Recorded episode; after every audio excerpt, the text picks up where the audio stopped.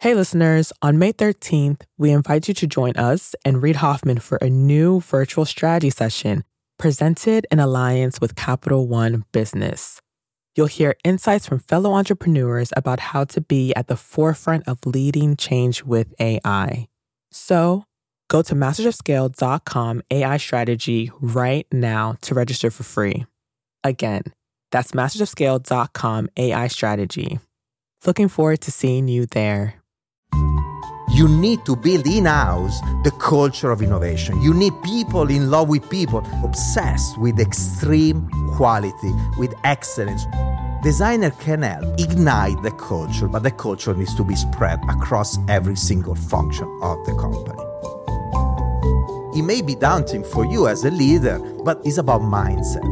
We should spend our life growing and bettering ourselves and seeing every single opportunity, every encounter as an opportunity to learn. You realize that what you know is very little, is almost nothing, is dust in the universe. And this is the beauty of the real innovators and is the excellence you want to deliver to people that can create a better world and a better society.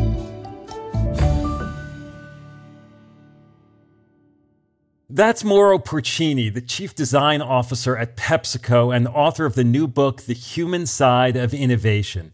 Design has been a key component of business success for iconic companies from Apple to Airbnb to Nike. I'm Bob Safian, former editor of Fast Company, founder of the Flux Group, and host of Masters of Scale Rapid Response. I wanted to talk to Mauro because he's uncommonly clear and engagingly passionate about how any business and business person can benefit from a designer's mindset. As an executive inside large enterprises like Pepsi and 3M, Mauro has deployed creativity as a force for positive disruption, and he has specific systematic tips on what it takes to spark and maintain innovation inside organizations as they scale. Design's not just about style or looking good, Mauro says, though he's an advocate for both. Rather, design is about aiming for excellence. He uses the word love for fellow employees and for customers to describe what drives a truly innovative culture. It might sound soft, but as Mauro's perspective unfolds, you understand the brass tacks business gains that can flow from kindness, optimism, and empathy.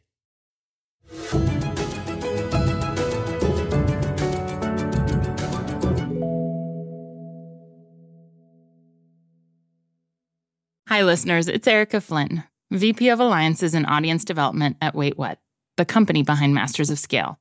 My day to day consists of nonstop communication, not only with my immediate team, but with our current partner relationships and with incoming leads from possible future partners, which is why I rely on the ease of Grammarly to keep my communication clear and efficient.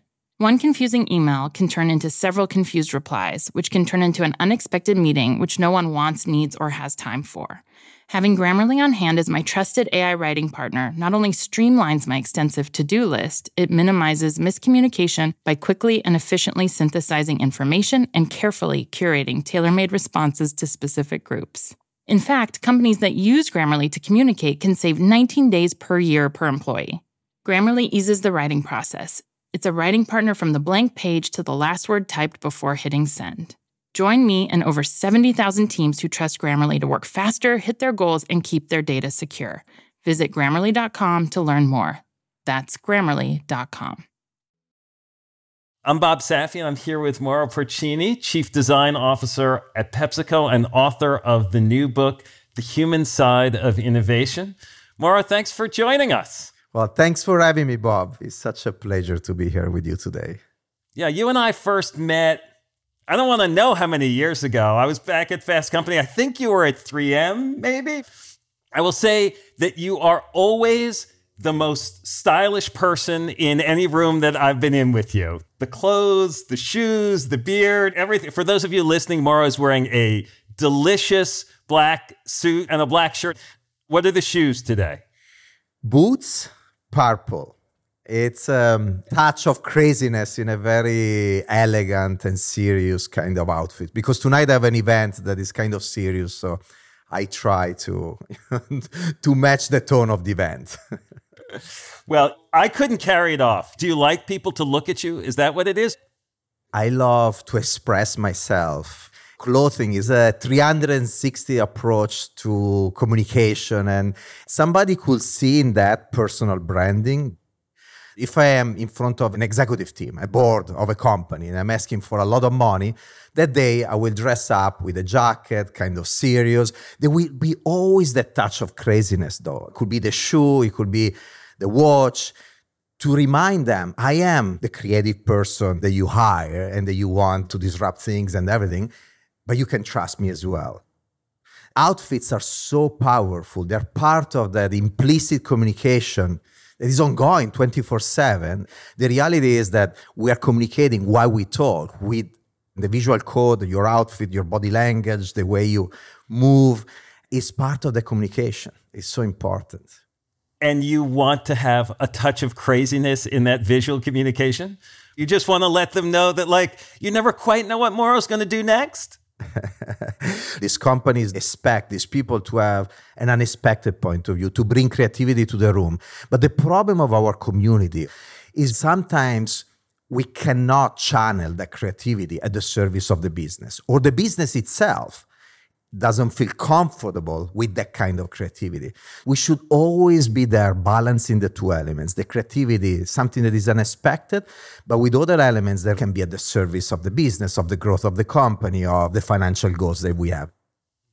A lot of folks confuse design with style, particularly business people. Sometimes it's like, oh, it's just aesthetics, it's color, it's fabrics, it's shapes.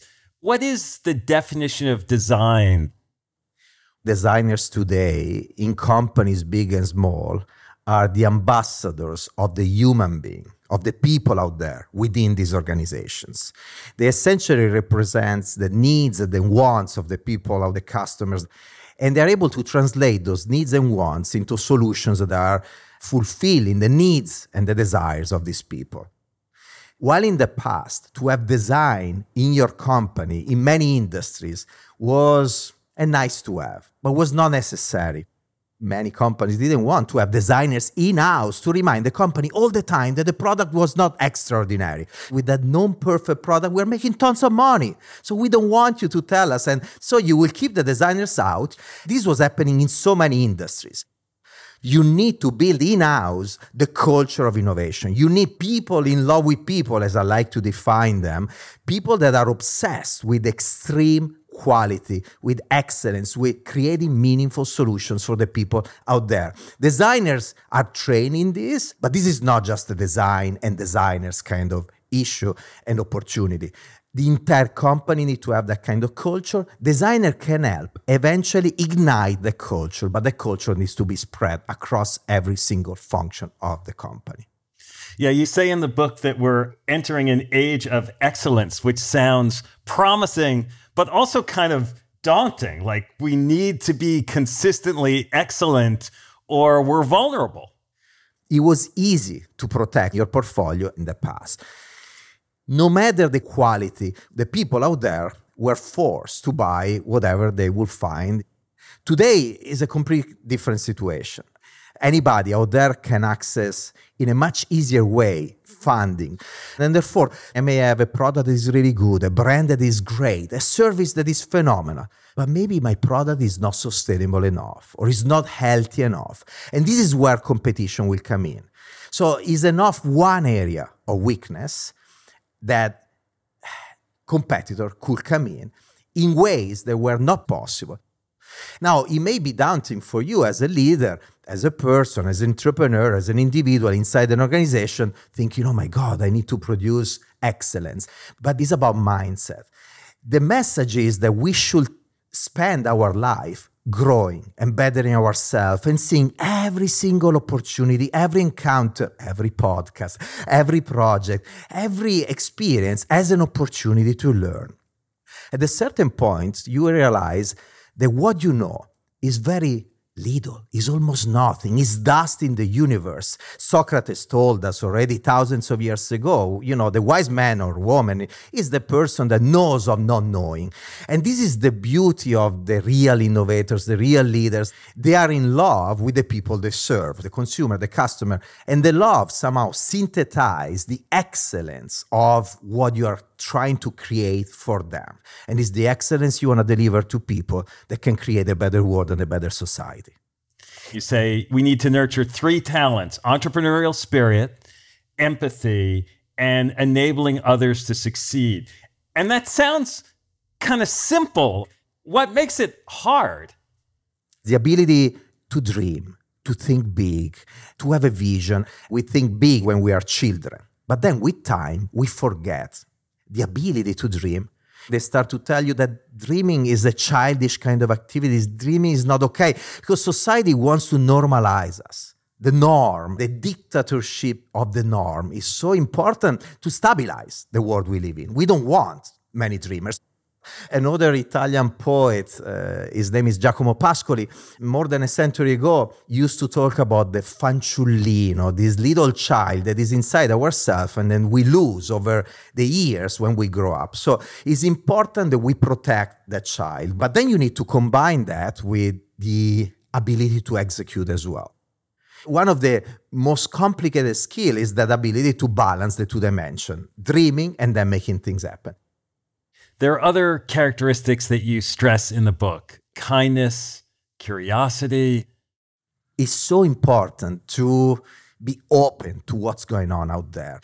Curious people love diversity by definition because they see in diversity the precious gift of knowledge. They know that people that are different than them will add something to them. They don't go from one meeting room to the other meeting room in a business trip. They get lost in the city. They bump into people and they observe the way they are dressed, the way they talk, the way they communicate. Optimism, another characteristic is so damn important. Uh, if you are innovating, by definition, you're changing the status quo. And when you change the status quo, you will get rejection people will push back. If we don't face any rejection, let's worry. It means that we're not really changing anything.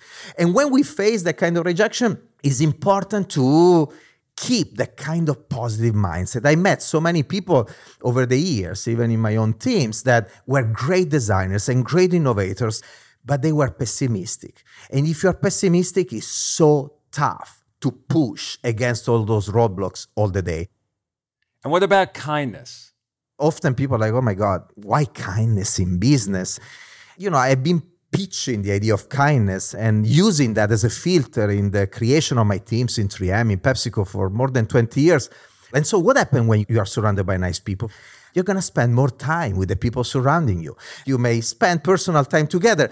That quality time build a bond, a synergy that becomes so important when in the future you face problems and difficulties. Could be a business problem or it could be a personal problem. 2016, for instance, I had really serious personal problems and I was a ghost. You know, I was gone. My leadership team was there and they all got together and united. They filled the gap that I was living in those months of personal weakness. Now multiply that kind of situation for 300,000 people. That is the number of people, for instance, we have in a company like PepsiCo and you understand the level of productivity or lack of productivity that you may have, depending if you have kind, trustworthy people or people that are not. How many times do you hear companies to talk about productivity and kindness together, and kindness as a driver of productivity? And the reality is that it's an amazing, amazing driver of productivity. Indra Nooyi was the CEO of PepsiCo who hired you and brought you on. And as I recall, in those early days, PepsiCo didn't really understand design or why it mattered or kind of why she had brought you in. This is something that I discussed with Indra Nooyi during the interview process. And I think is the key reason why she hired me. When I arrived to her office in Purchase, she had a dossier pretty high about me and everything I did and all my projects. So, very quickly, the conversation moved from my projects and achievements from a design standpoint to how to design culture. and how to change the culture and evolve a culture. And I share with her five phases that I, I went through in 3M in that effort to change the culture of the organization and infuse human centricity and design driven innovation inside the company. Can you give us an example of one of those phases? The first phase is what I call the denial phase. Is when a company doesn't understand that it needs a different approach to something. If you stay in denial phase, it's going to happen what happened to the Kodak and the blockbuster of the world. You need somebody at the top to drive the change, to sponsor the change, to make the change start. In the case of 3M, they hired this young kid out of Italy to start infusing design in the company. And back then, obviously, it was a very safe bet. I was 27. They asked me to start in Europe. It was the consumer business. If it was not working, whatever. And I remember taking my suitcase and traveling to Minnesota uh, from Italy. I was still based in Italy and pitching this idea of design to this tech company in the middle of the Midwest. And I remember the first meeting to the R&D leaders and with the marketing leaders and and they loved it. I was so excited. I was like, yes, they get it. It's going to be easy. I was 27, full of enthusiasm. And I remember going to the office of the executive sponsor of this initiative. His name is Mo Nosari. He was the EVP of the consumer business of the company, one of the most powerful person inside that organization back then. And I go to Mo and I tell him, look, Mo, it's amazing. Our design vision is appreciated by everybody. So he was there on the other side of this big desk. He looks at me and he's like, with his serious face, he says, They're all lying to you. I'm like, Mo, no, no, no, no. You were not in the room. I tell you, they are not lying to me. There was enthusiasm. And I was like, I was thinking, I didn't tell him. I have this IEQ and emotional intelligence. I can really feel people. And I was sure that they were with me. And Mo looks at me again and is serious. Again, he repeats, I'm telling you that they are all lying to you. He told me, look, imagine you are in a gallery. Well, Mauro, you and design, you're one of the paintings, and the people are not buying you. They're buying all other paintings. I know because I gave them the money, and I know what paintings they're buying. They're buying the latest HR initiative or the new plant in Florida or whatever. They're not investing in design. That changed my life. That really helped me understand a major blind spot that I have. And after that, I developed a technique to understand who was with me and who was not with me. So the technique I developed is very simple. Every time I pitch something, I ask people a sort of sacrifice, a commitment. Most of the time I ask them money. Give me the money. you know, invest in people, in resources to run the projects.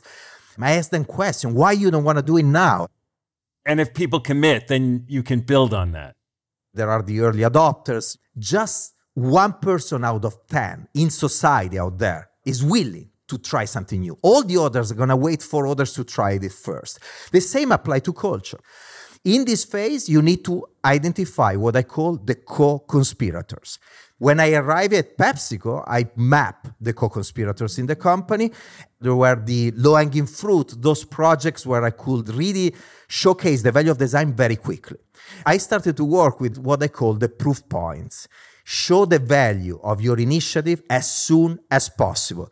Even if it's not ideal even if it's not perfect show progress. So speed in this case is very important. I call this the occasional leap of faith. Occasional because there are few co-conspirators that you bump into and you can start projects with. So you need to find the co-conspirators and you need to build proof points when you start to have a few proof points, more people will come to you and they will be like, Can I try? You know, I want to do the same that you did in Pepsi in Mountain Dew. I want to say, you know, and you tell them, Absolutely, give me the money. A few will give you the money, a few won't.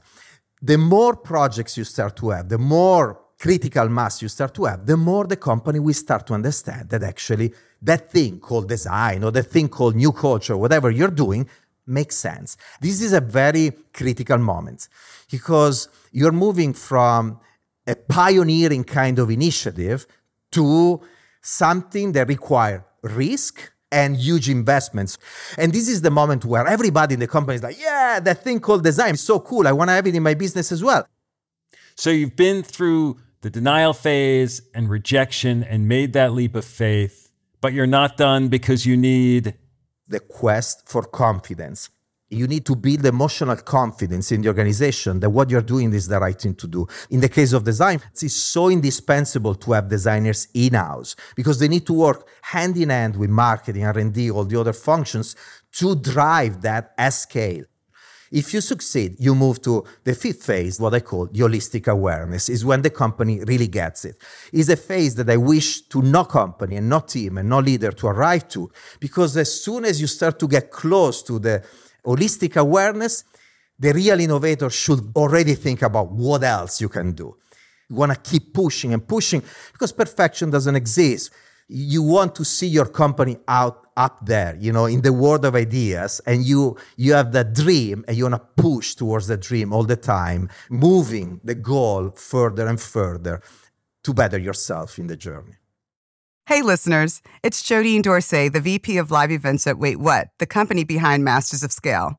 I am constantly tasked with reaching out to teams across a wide spectrum of professions and the vastly different personalities that go with them. Grammarly helps me quickly shift tones to better communicate what I want to say and saves me valuable time in the process. Our upcoming Masters of Scale Summit event features top tier speakers from CEOs to founders to political leaders Grammarly's ability to produce on brand writing helps me properly prepare for each and every thought leader I interact with on stage. It lets me generate the most exciting specialized content for our audience. In fact, teams that use Grammarly report 66% less time spent editing marketing content, which I've seen firsthand with my summit team. Join me and over 70,000 teams who trust Grammarly to work faster hit their goals, and keep their data secure. Visit grammarly.com to learn more. That's grammarly.com. Before the break, we heard PepsiCo Chief Design Officer Mauro Porcini talk about the impact of creativity on business and his five phases for building an innovation culture. Now he talks about what businesses underestimate about design and why some things labeled as, quote, failures aren't actually failures at all. Plus, he offers key lessons about linking purpose and profit, unpacking his mantra that innovation is an act of love. When you became chief design officer first at 3M and then at PepsiCo, I sort of anticipated like there were going to be a wave of chief design officers that were everywhere. And yet, in some ways, it feels like in the last few years, design in that way, I don't want to say it's faded, but it's not getting the same overt buzz in some ways that it did. And I'm curious whether you feel any of that, whether that's because some of these ideas have been integrated into other parts of businesses, or whether like people are just missing, they're just making a mistake in not embracing it more. Look, I think we're still in a journey. There are companies that are implementing design thinking without even realizing that this is design thinking, this culture before anything else. One of the issues that we need to figure out in the coming months and years is what is the role of the designers in this new design thinking kind of culture or creative kind of culture. This is something that I face myself. We designers talk about innovation as the focus on the needs and wants of people and society and the creation of extraordinary products or solutions. The companies talking about innovation, they talk about the financial revenue of innovation. Let's be clear, I'm not saying designers should understand the business dimension of the equation. But at a certain point, we need to understand what kind of role we want to play. Because some designers started to fail playing that kind of role, a variety of different companies started to step back and give that kind of responsibility back to the business world. The more designers we show that actually you can drive that kind of value, the more I think companies will start to invest again in design positions. Look, as many people can imagine, I receive calls from recruiters all the time for chief design officer positions in industries that you would never think of, from insurances to banks. So it is happening, it's still there. It's just that the media and the CEOs are talking less about this because it's not that trendy of a topic. It's just more normal now, more infused inside the culture of many organizations. But there is so much more that these companies can do with design there's the creation of value and there's the extraction of value. And sometimes those are two different functions, and you have to decide where you want to live, right? Your former magazine, Fast Company, recently published an article about design thinking somehow failing in the world. And they were mentioning also PepsiCo, some of our products. And I was like, wow, they're really not understanding the value we're generating in this company. And to reduce everything to the next iWatch is not really understanding what we're talking about. For instance, we launched a few years ago Drinkfinity, reusable bottle that you fill with tap water, essentially, if you want. And then you have a pod and you can add functional and ingredients or, you know, flavors and things like this. Now, that effort was something that we were doing to push society, the world, to move away from plastic, use reusable plastic in that case. It was not received as we were hoping, not expecting, let's be careful, hoping. But we generated so much insights that we use then in a very similar product that is super successful for us today, that is in market, that is Gatorade GX. Same technology, reusable bottle, pods. Then you have a wearable device that you put on your skin that monitor your sweating, the composition and amount of sweating, and suggest you the specific kind of concentrate of Gatorade that you want to use. It's exactly the same thing we need to understand the big picture. And to change companies of this size takes time and is often is incremental. We need to be very careful when we attack design thinking in general, when it's not that visible, it's not producing the next iPhone, because it can change companies from within and move them towards the right direction step by step one product at a time, is in the nature of design thinking to put products out there that are going to fail. Prototyping is not just the prototype you do in a laboratory behind the scenes. The companies that really get it, they put those products out there. They prototype ideas, business models. When they fail, we shouldn't look at them as failures. This is the wrong mindset. We should call them experiments within the companies, and the world out there should understand that that's part of the change that innovators go through to arrive to something bigger is not just product driven, is culture, is the way you communicate, is the way you build the brands, is the way you modify your portfolio over time. I wanted to ask you about design and sustainability because there's been some rethinking some parts of the design community about how creating demand for things and driving consumption might not be the most responsible thing to do for the planet, right? How do you square the ethics and the realities of climate change with the business imperatives of driving growth at a company that is as big as PepsiCo is? We're ambassadors of the human being. Since I joined this company, we started a series of projects in a proactive way that were all centered around the idea of sustainability. Those were proactive projects. The SodaStream Professional, the Gatorade GX, the Drinkfinity, and there are many others. They will take shape in the future. I think we need to deal with the system, understand the system we're in, and try to change it from within. They drive me crazy, you know, the people that from outside of the system, they just complain about what's going on because I wish it was possible. And if somebody can make it happen, wow, great. But if we don't, then we need armies of people that think in a way that have purpose and sustainability and a better world and a better planet in their mind to join these companies, to help these companies moving from within. We bought for X billion dollars SodaStream and we're pushing it as much as possible. We built SodaStream Professional that is all about customization of your drinks with reusable bottles, very focused on health and wellness. So we have these solutions, but we need people to buy them. And so everybody has a role in this. The big companies, if those solutions are embraced, have the power to scale them up to the next level. But people need to love them and buy them. You say in the book that incremental risk is no longer enough. And it sounds like some of that is about the business reality, and some of that is about the challenges that we face in the world. Just not to be misunderstood you need incremental innovation, incremental risk in your mix. But if you just rely on that, it's complicated. So the breakthrough changes and innovations are a way to shake the system.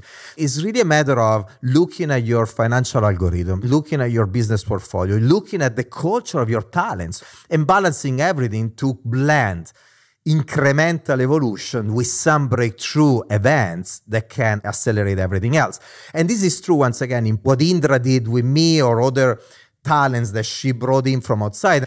You bring in disruptive talents, you try to insert them in the genetic code of the organization, and they change the organization from within. Sometimes it works and sometimes it doesn't. But companies need to keep trying that because even the fact that you're trying is building by itself a culture, even when you fail.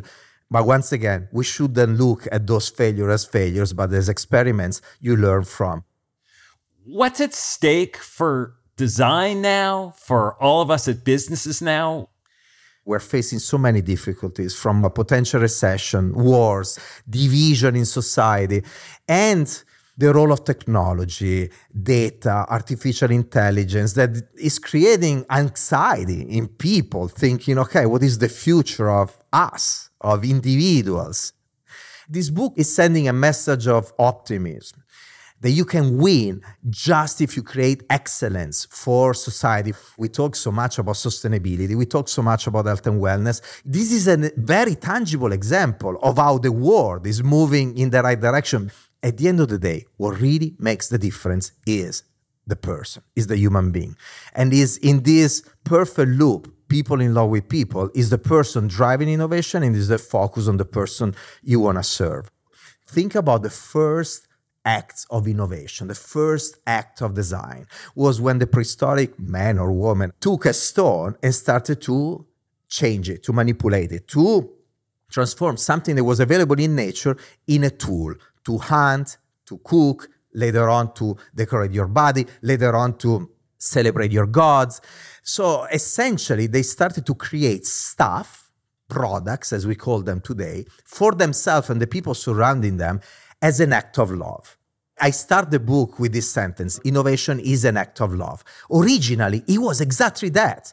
You were creating something to fulfill a need of you and the people around you. This is what was driving innovation. It was an act of love.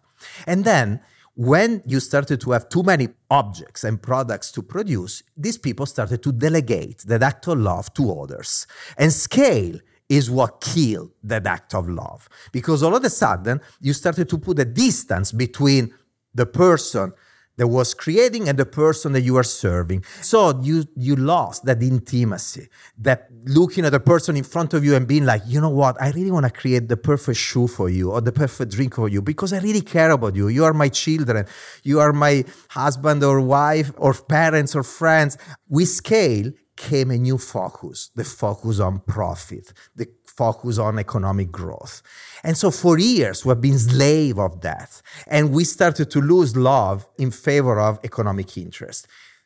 While in the past, you could protect through barriers to entry driven by scale, today, technologies and globalizations are making those barriers to entry crumbling down. And you need, therefore, to reignite the love into your culture, into your company, into everything you do is becoming a key competitive advantage. Today is the only driver of real sustainable profitability in time if you do it right. I think that we are at the crossroad that these companies are starting to really be driven by purpose for real, simply because they understand that the business is there, you know, the future is there. But this is magic, this is beautiful, and we can accelerate it more and more. Well, Mauro, thank you for bringing your dreams and your optimism and your love to all of us into this. I really appreciate you spending time with us. Thank you so much. Thank you, Bob. It's been a pleasure. Hi, everyone. It's Jeff Berman, CEO of Wait What and co host of the Masters of Scale podcast. Like many of you, my to do list changes by the minute. Whether I'm working with partners or hashing out legal documents or brainstorming with our team, there is never a shortage of tasks that require attention and constant communication. Like Masters of Scale co host Reid Hoffman, I know artificial intelligence is a huge part of our future, and Grammarly is an enterprising leader in AI. With Grammarly, what used to take a few hours only takes a few clicks. It's like having a collaborator for my writing, helping me generate better first drafts and tailoring messages to our specific audiences. It's not only a superior AI tool, it is a safe AI tool. And as a CEO, security is always top of mind. Grammarly has 14 years of experience and a business model that never sells our data. Security has been a priority since day one and continues to be integral to Grammarly's values today. Join me and over 70,000 teams who trust Grammarly to work faster, hit their goals, and keep their data secure. Visit grammarly.com to learn more. That's grammarly.com. Masters of Scale Rapid Response is a Wait What original. It's hosted by me, Bob Safian, Masters of Scale's editor at large. Masters of Scale host is Reid Hoffman. Our executive producers are June Cohen, Deron Triff, and Jordan McLeod. Our head of content and production is Lori Hoffman. Our producer is Marie McCoy Thompson. Scripts by Alex Morris and Tucker Legursky. Our music director is Ryan Holladay. Original music and sound design by Eduardo Rivera. Audio editing by Keith J. Nelson, Stephen Davies, Andrew Nault, and Mike Gallagher. Mixing and mastering by Aaron Bastinelli. Special thanks to Adam Skuse, Catherine Clark Gray, Emily McManus, Adam Heiner, Colin Howarth, Tim Cronin, Kelsey Capitano, Sammy Aputa, Anna Pizzino, Sarah Tartar, Leah Saramedis, Charlie Meneses, Chinemia Zaquena, Aria Finger, and Saida Sapieva. Visit mastersofscale.com slash rapid response to find the transcript for this episode, and please subscribe to our email newsletter.